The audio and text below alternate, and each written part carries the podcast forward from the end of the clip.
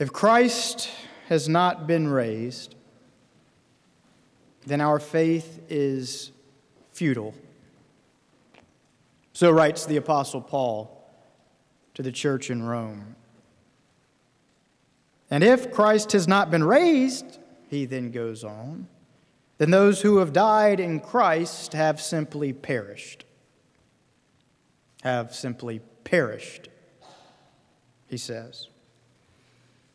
And thus, if for this life only we have hoped in Christ, we are of all people most to be pitied. So writes Paul, putting in the starkest of terms the great wager of Christian hope.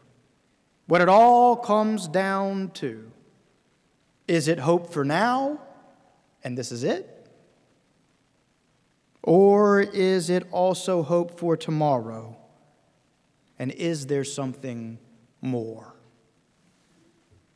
A question that Paul himself answers, writing, In fact, Christ has been raised from the dead, the first fruits of those who've died. The first fruits.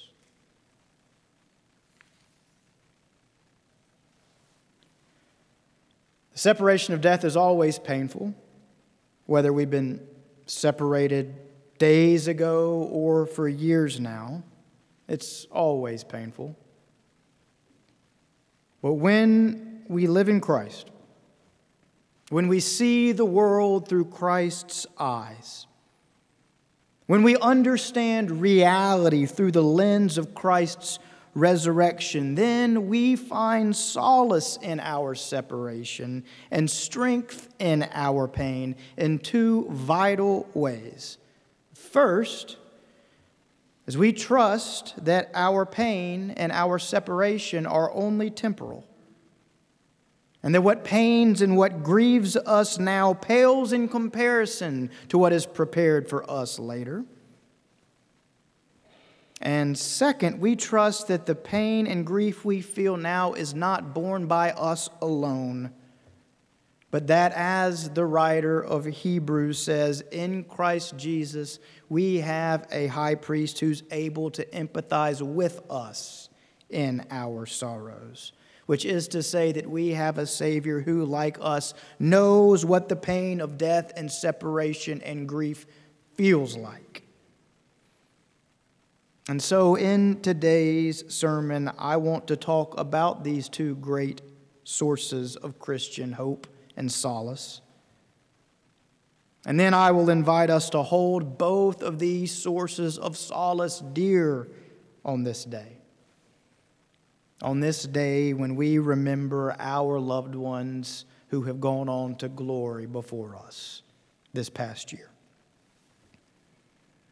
First, knowing that Christ shares our sorrows with us.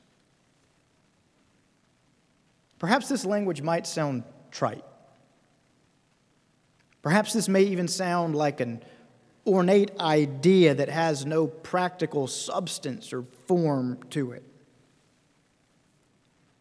This language that Christ feels our suffering and sorrows with us. But when we look clearly into the scriptures, we see that this is far more than a mere idea. For when we look clearly into the scriptures, we see this otherwise trite language taking on human form and thus becoming immensely practical.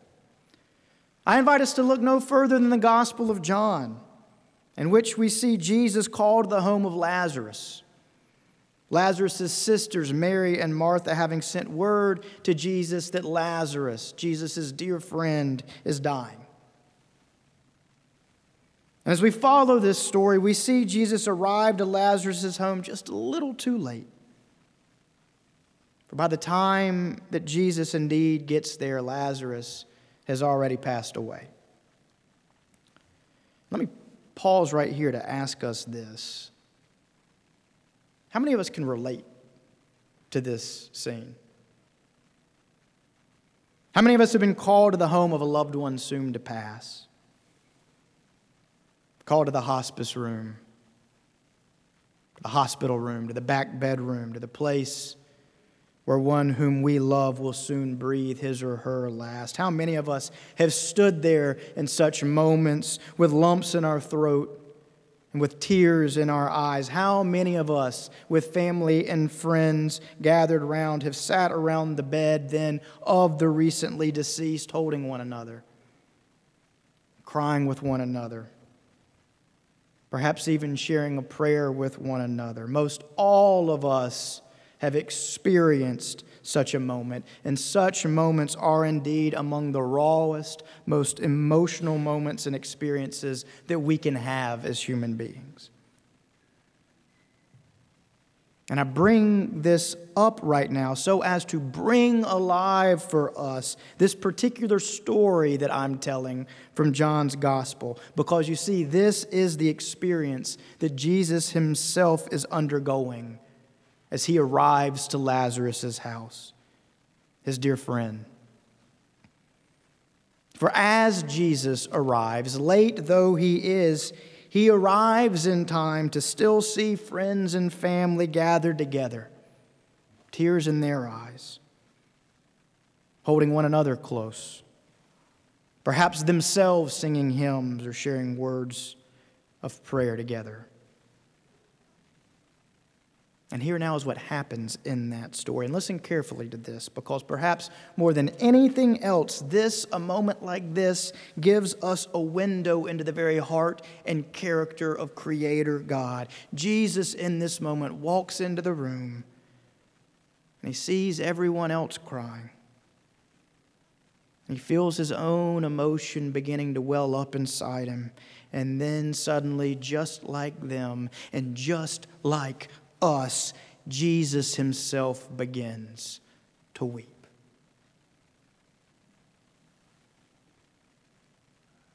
Yes, shortly after this, Jesus will indeed raise Lazarus back to life.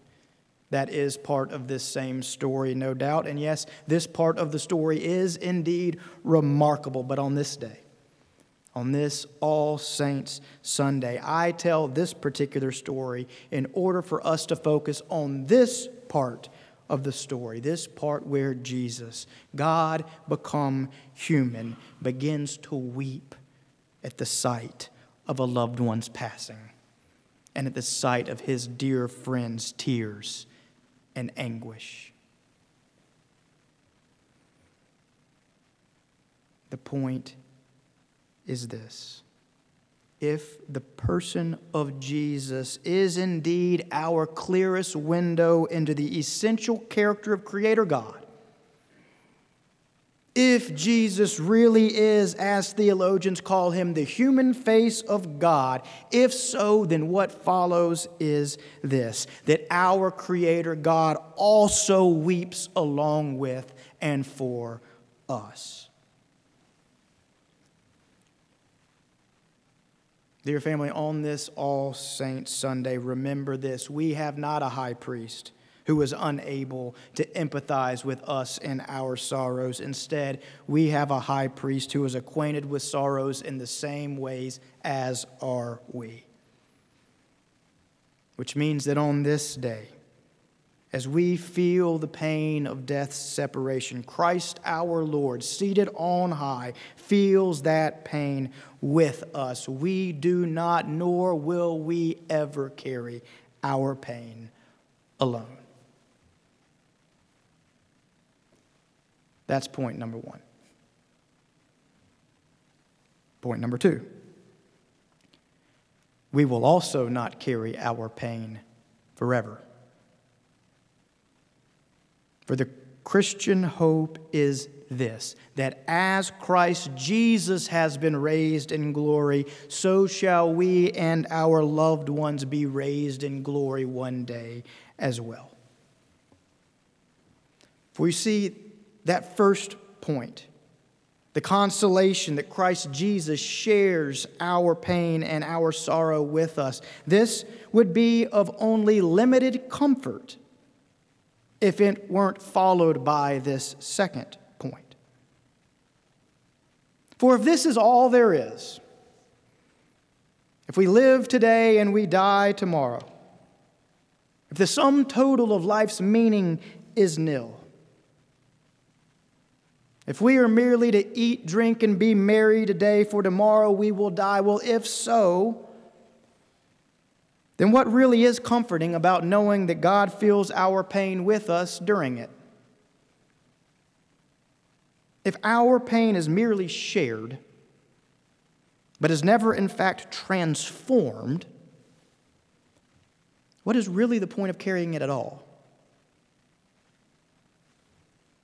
That is what Paul is saying when he writes to the Corinthians that if Christ has not been raised, then their faith is futile. Why bother with it then? He is, in essence, saying. But the central claim of Christian faith the thing it all turns upon is the belief against belief that somehow this man, Jesus, this man who was somehow more than a man, that somehow this man, Jesus, died like we do, but then rose from the dead like we do not. But then that because he rose from the dead like we do not, that so too one day will we. In fact, Christ has been raised from the dead, Paul writes, the first fruits of those who die.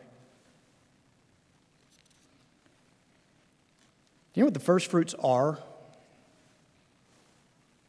This language, the first fruits, this is a reference to the Israelite harvest cycle and to the annual observance of the Jewish festival Shavuot. You see, every year at Shavuot, which occurs in the late spring, the ancient Jewish community, per the command in Exodus 23, was to bring crops from the first fruits of their fields and then leave them outside of the temple. A symbolic offering meant to demonstrate their faith in God's ability to bring forth a larger harvest of these same crops come the fullness of the season. In other words, they were to bring a small representation of the larger crop that they trusted would indeed come in the fullness of time. And that, Paul writes, is what Jesus has become for humankind. The resurrection of the one human being, Jesus, Paul writes, is the first fruit of the larger resurrection of redeemed humanity that is one day to come. Jesus, Paul is saying, is the first of what will be an exponential harvest of resurrected human beings come the fullness of time. This, the entire Christian story, urges us to believe is what the entire story of creation has been about. That it's about the work of a loving God, all the while humbling himself to partner with his own creation, humbling himself to become one of his own creation, so as to bring all of creation back into line with his great and good purpose. And what this purpose is, what this all means, what this all looks like, only God knows. And thus, only poetry can begin to hint at. And so, to that end, the best we can do to describe that which is to come, the best that we can do on this All Saints Sunday to conceive of that great coming glory is to listen carefully to the poetry offered to us by St. John in his grand revelation, where St. John writes, And then I saw a new heaven and a new earth. And I heard a loud voice, Jesus' voice, coming from the throne, saying, See, the home of God is now among humankind. God will dwell with them. They will be his people. He will wipe every tear from their eyes. Mourning and crying and pain will be no more, for death, he writes, will be no more.